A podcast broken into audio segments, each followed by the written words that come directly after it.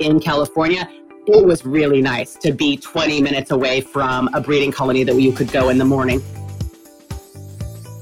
And then come back on the beach in a food coma, basically. They were snoring. It's almost as if males and females are different species that just come back to mate once a year. Hi, everyone. Welcome to Ask a Scientist a Science Journal for Kids podcast where we explore what it's like to be a scientific researcher. I'm Tanya Dimitrova, and I'm here with my co host, Dr. Miranda Wilson. Hey there! Our guest today is Dr. Sarah Kienle. She's an assistant professor in biology at Baylor University in Texas. Most broadly, she studies how animals function within their environment. This is an interdisciplinary field that combines ecology, animal behavior, morphology, physiology, and evolution. Much of her work has been with large marine animals like leopard seals, northern elephant seals, and gray whales.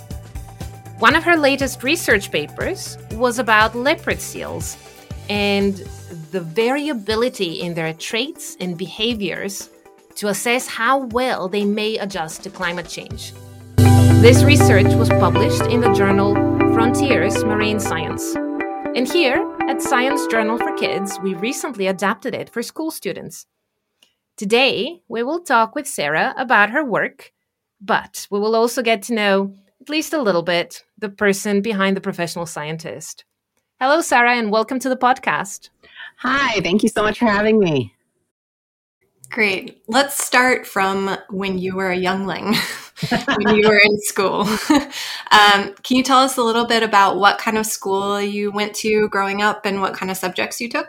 Yeah, absolutely. So I am Texan, grew up, born and raised in Texas. I went to public school and had what I would say is a pretty typical education. I believe it was in fifth grade where I learned the word marine biologist. I actually attribute it to a very young child actor, Ben Affleck, um, who at the time was in this program called Voyage of the Mimi that we watched in fifth grade.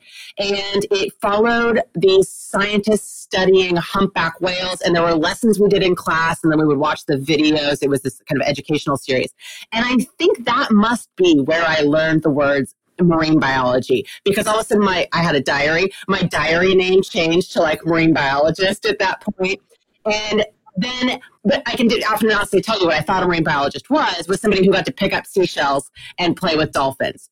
And that is not, I don't do either of those things for my job, although both still sound awesome and I do really love picking up seashells.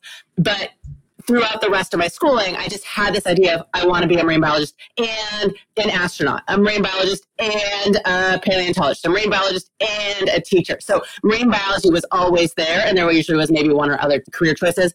I also took aquatic science as an elective in seventh grade. And that just locked me in. It was like, this is what I want to do. We um, went to the beach. We collect, got to see sand dollars. We looked at the intertidal zone. We saw sea turtles swimming in pens.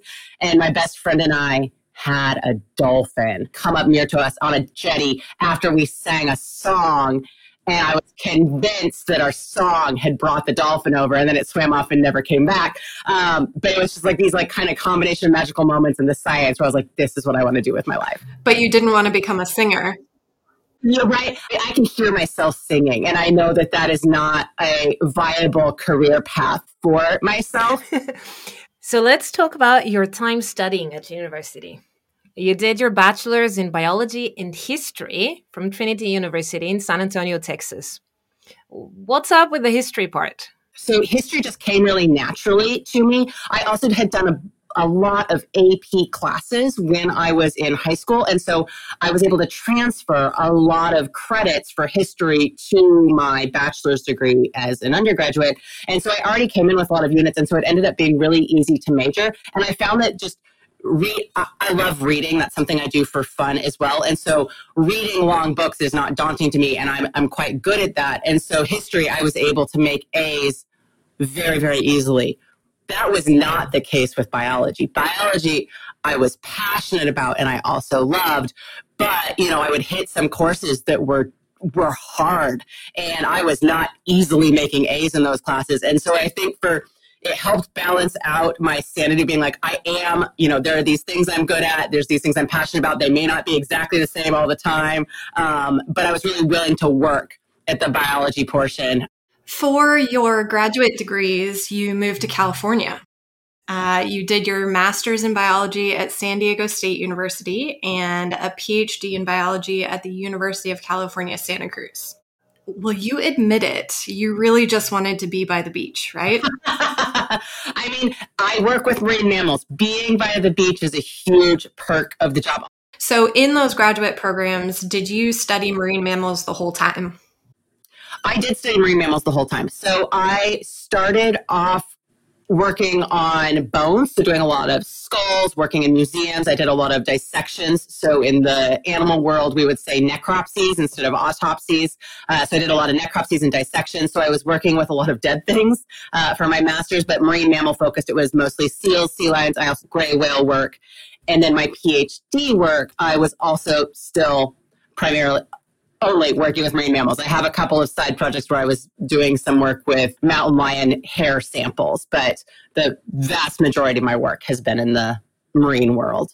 And I know you said you were studying some bones and and then, you know, did you get a chance to go out in the field a lot while you were in graduate school and if you did, where did you get to go?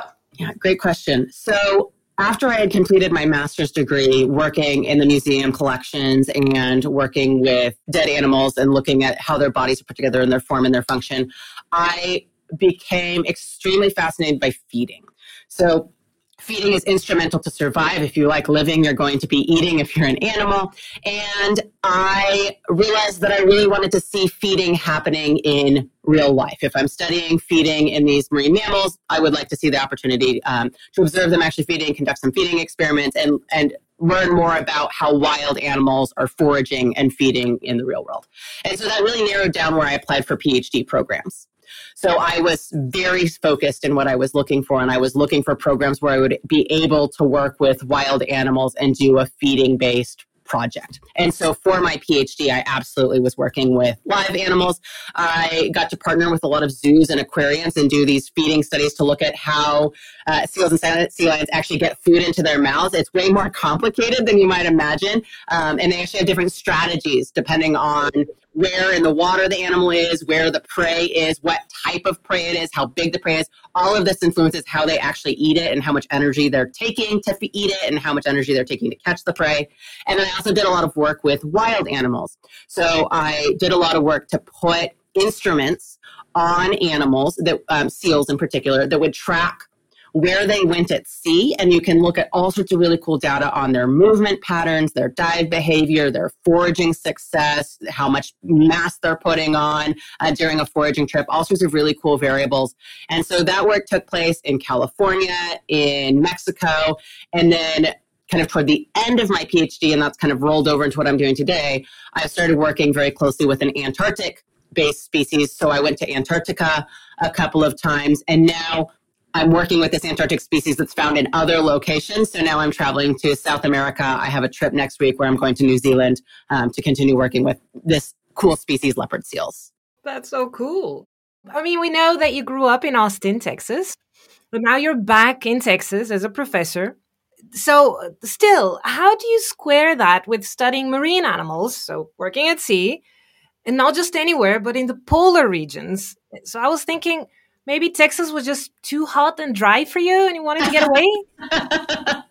so it actually is that because I'm working with a species that is so remote, um, it, it, a lot of their population lives where humans do not live year round. It doesn't matter where I'm based.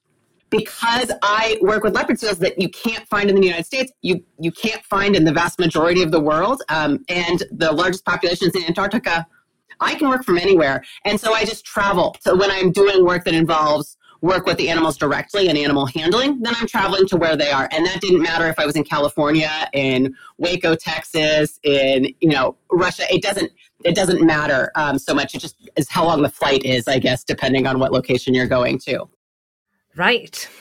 So let's talk about sex. Great. Throughout your career, you have consistently studied the differences between males and females in different marine animals.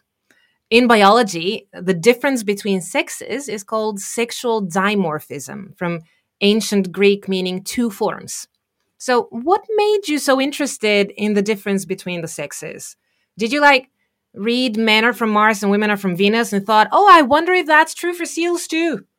I have never read Men Are From Mars, Women Are From Venus, although I have referenced that book several times in jokes of like, I am a comparative biologist at heart, which means that I just am really interested in, well, how representative is this of the whole species? How representative this is this thing I'm finding in an animal? How representative is it compared to these different groups? So I just always am asking a, a comparison question.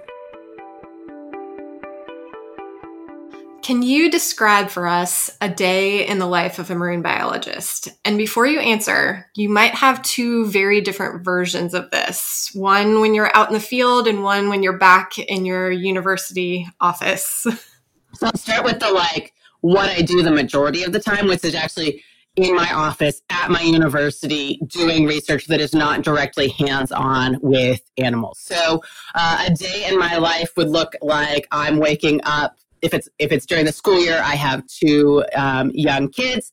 I'm waking up, I'm getting them ready for school, I'm dropping them off. I have my breakfast taco and my chai tea drink. I get my computer going. I check emails. There are endless, endless, endless emails. Um, so a lot of my day is I'm on my computer and I'm reading, I'm writing, and I'm thinking. That is the vast majority of what I do. There's some computer programming thrown in, there's some statistics thrown in, um, and there's a lot of like talking and networking and collaborating with other people. But that would be kind of my my general day, and then kind of I end usually around five. Me or my partner pick up our kids, and then we go home and you know have our home lives. And then I have the research portion of my job, and that's when I am traveling for research. I'm leaving on Monday for New Zealand, for example, and that's going to be um, a research trip. And when I'm gone, it's basically my whole job is to be a researcher. And so there's no kind of like normal working hours. It's depending on the project and depending on the species and what our goals are. It's, you know, sun up to sundown. Um, we're just eating, breathing, living field work and working species. So I just went to Chile in December to work with leopard seals. And that a day in that life was we'd wake up on a boat um, we would get up, have breakfast, put on all of our layers because even though it was summer in Chile, we were by icebergs and a glacier, so it was very cold. Uh, we would then go out and climb onto a small boat with all of our gear for the morning. We would go on a boat looking for leopard seals. Uh, sometimes we were successful at finding ones. Usually in the morning we weren't. We'd come back for a delicious lunch. Uh, then we would do the exact same thing in the afternoon. We'd get back on the boat. We would do this whole procedure um, to get samples and photographs and data from the seal. That would take a couple hours. We would continue looking for others. And then by the time it was starting to get dark, we would go back to the boat, have dinner, do data collection, process our samples, go to bed, wake up, do it again. So, to be honest, the field adventures sound amazing to me. But what you described about your university based work makes me wonder if you actually find time to sleep. how do you manage everything? You said you have your personal life and your work life, but how do you prioritize or how do you find balance? Yeah, that's an ongoing skill I'm still learning. And I will actually say so I, I have two young sons. I have a seven and a half year old named Calvin, and I have a three year old named Oliver. And I will say that, and, and then my um, partner, my husband, Sean. And I will say that they're actually really great for work life balance because um, I cannot open my laptop at home when my boys are awake because it is a toy. They want to play with it. And that is really good for not being able to work because they want to open and close the lid. They want to push all the buttons. They want to type. They want to play on it. And so it's just like, okay, well, I guess I'm not getting any work done right now. But that actually is really great, right? Like, I love my job and I love my family and I love having hobbies and interests outside of being at work. And so for me, having that inability to open my laptop at home actually makes it really nice for I can turn off um, that kind of portion of my brain while I'm at home and be really present there. And then I'm very productive when I'm in the office because I know that's my only window. Um, unless I work when they're asleep, um, and usually I'm so exhausted, I'm going to bed as well. And so it means that I'm not really distracted when I'm at work. I'm not goofing off on the internet. I'm not on social media when I'm at work because I know that this is my dedicated work time. And so I found my productivity has actually increased since becoming a parent and having kind of this like separate home life because I have to. As I'm moving up and managing the lab, I cannot possibly respond to every email that comes to my inbox.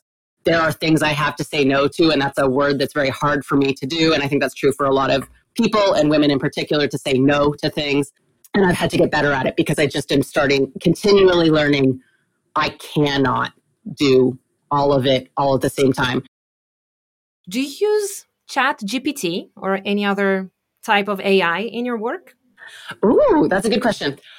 Yes and no. I have used it to just try and figure out if what I think is unknown, if ChatGPT also thinks that something is unknown.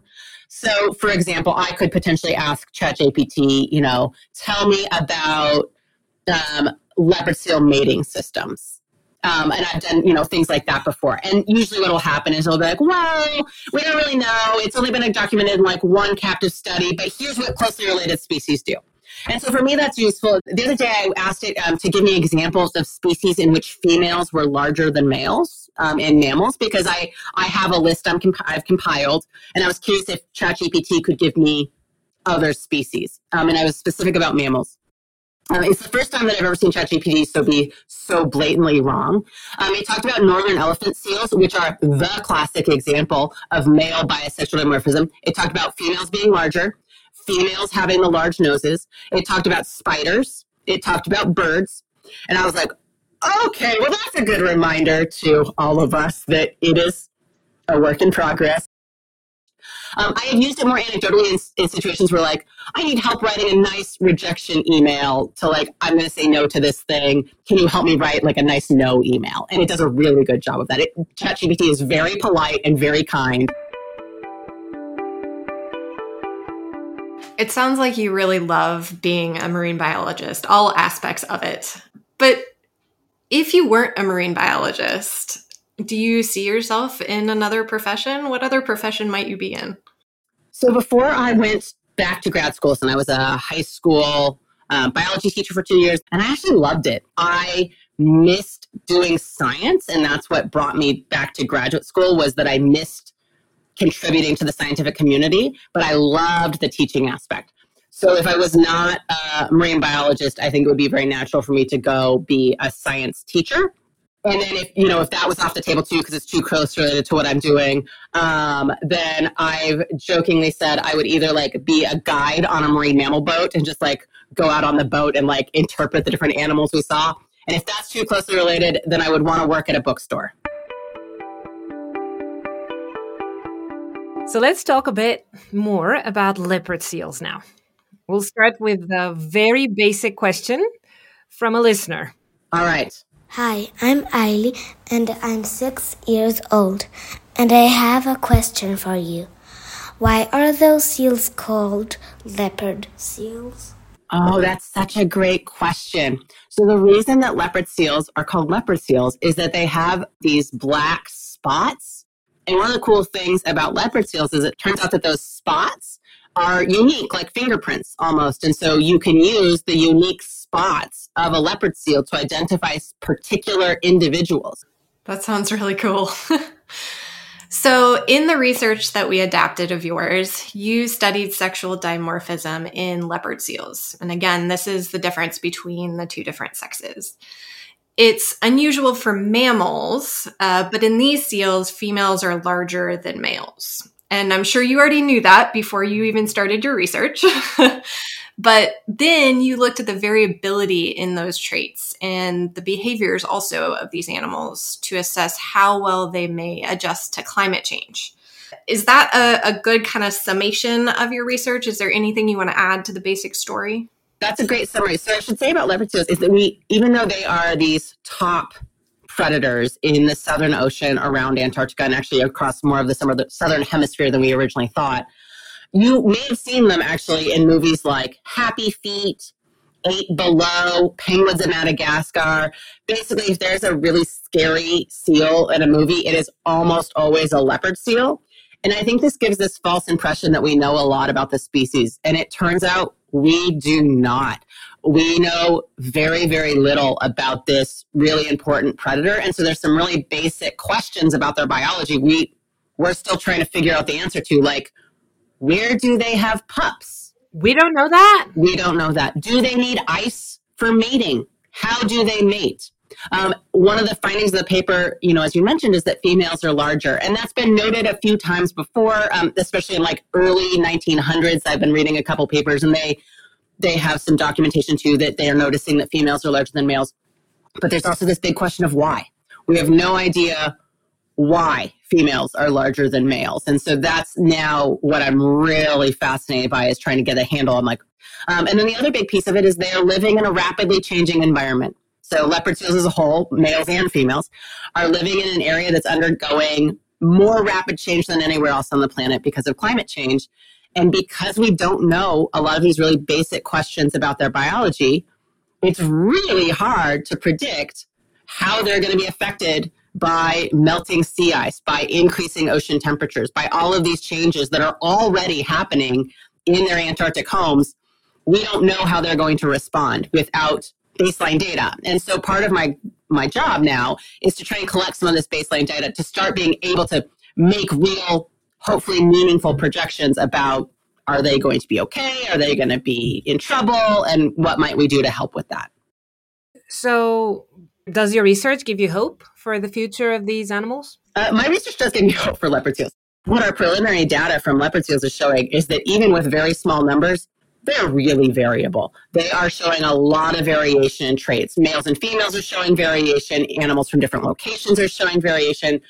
Animals of the same sex in the same location are showing variation in their movement patterns, their diet behavior, their diet. And that's all really good because the more variable you are, the more you can adapt to things that are changing in your environment. So if you eat you know, a lot of different prey types and one of them disappears, then that's going to mean you're going to be able to switch to something new that appears or to switch to the other nine prey types you eat more regularly.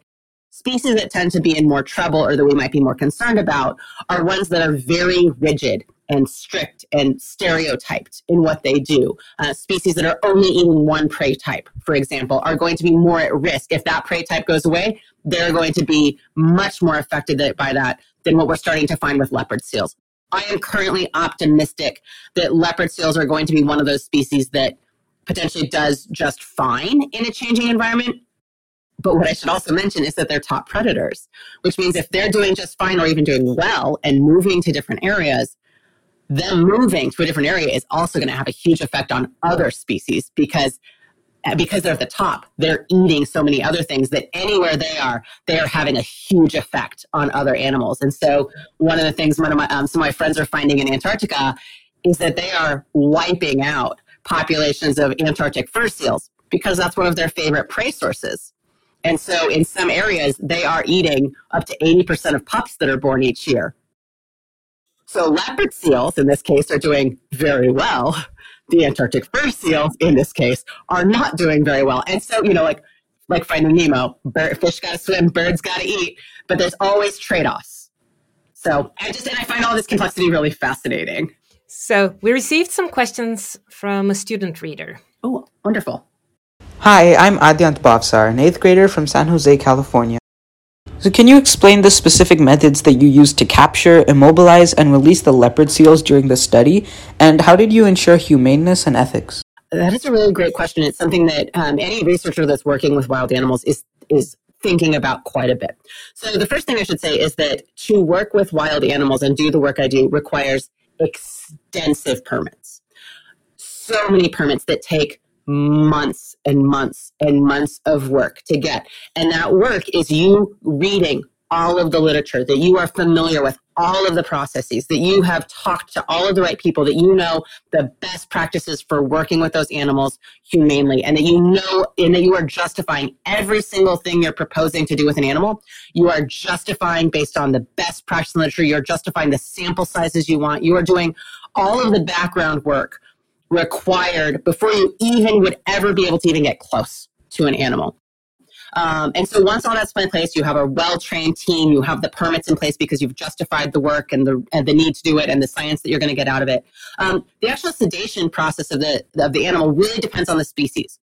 we were working with solitary animals, so animals that were not hauled out in large troops. They were hauled out on beaches. Usually, what they'd done is they were at sea feeding. They had had a giant meal of probably penguins, krill, or Antarctic fur seals, as I've mentioned before.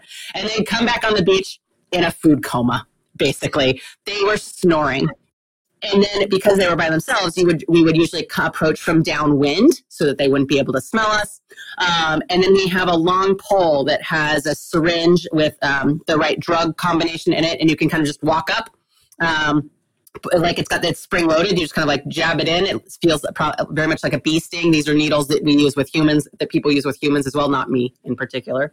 Um, and then you back off really quickly. Usually, what happens is that the seal kind of look up maybe um, look around and then if they don't feel disturbed which usually we've backed off and we're kind of crouching out of sight they'll go back to sleep and they'll start snoring again It takes about 10 to 20 minutes before the animal basically is asleep. Um, and with the drugs we were using, they were still snoring while on the drugs. And it was pretty funny to hear seals snoring when you were up close working with them.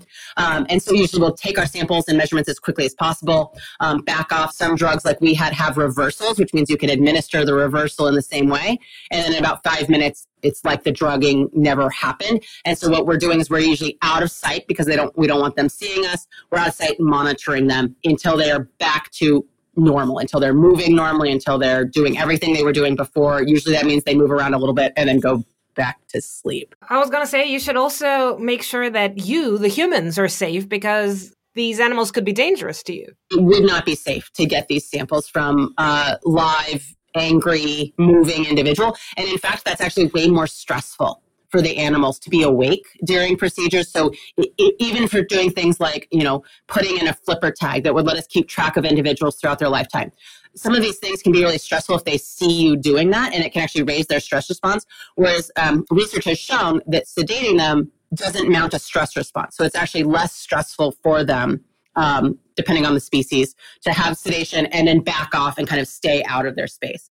We understand that your research is probably pretty expensive. Uh, all those field trips and being out on the boat so much. So, to end our interview today, we'd like to ask you if you had an endless supply of money, what is that burning research question that you would want to answer? Oh, I love that. Okay, uh, if I had an endless supply of money, what I would want to do is a comparative study across all Antarctic seals. So there are four really closely related species that have evolutionarily have all evolved into like to living in Antarctica. They're all each other's like most closely related relatives. There's the leopard seal, the Weddell seal, the crab eater seal, and the Ross seal. And I would love to do this like large scale comparative study of all four species at the same time, putting out tracking instruments, um, putting out video cameras, taking samples um, across their entire range, which would be the whole of Antarctica and potentially more broadly in the Southern Ocean, to really understand these like different trade offs in their life history and foraging patterns and how this relates to sexual dimorphism and not sexual dimorphism and how all this evolved that would be an unbelievably expensive study that would involve many many different teams of researchers all working like at the same time. But that's my like pipe you know the dream i have. I just think that would be such an amazing project. And some of these species we know a lot about um, like Weddell seals we know quite a bit about and other species we know almost nothing like leopard seals. But actually there's a species below that Ross seals where we know even less. And so it would just be phenomenal to see these animals operating in this environment in such different ways well, I'll make you a deal. If we find that money for you, can we come as research assistants? I will make that deal for you. Yeah. You may be just taking data and photographs, but that would still count. You would still be there. Sarah, thank you so much for your time today. We learned a lot about leopard seals, about your life as a professional researcher, and your path, how you got to wherever you are at the moment. So we really appreciate you spending the time with us. Absolutely. This was lovely. Thank you so much. Did you know that you can directly read one of Sarah's scientific papers, stripped from its complex scientific jargon and made understandable to readers as young as fifth grade in school? The link is in the show notes. You can also just Google its title How Can Leopard Seals Survive Climate Change? Or go directly to www.sciencejournalforkids.org and search for seal. That's all for today. This podcast was produced with help from our student research assistant, Adyant Bhavsar, sound engineer, Maria Mihailova, and hosts, Miranda Wilson and me, Tanya Dimitrova. Thank you for listening. Subscribe to this podcast and receive notifications about the next episode of Science Journal for Kids Ask a Scientist. Till then,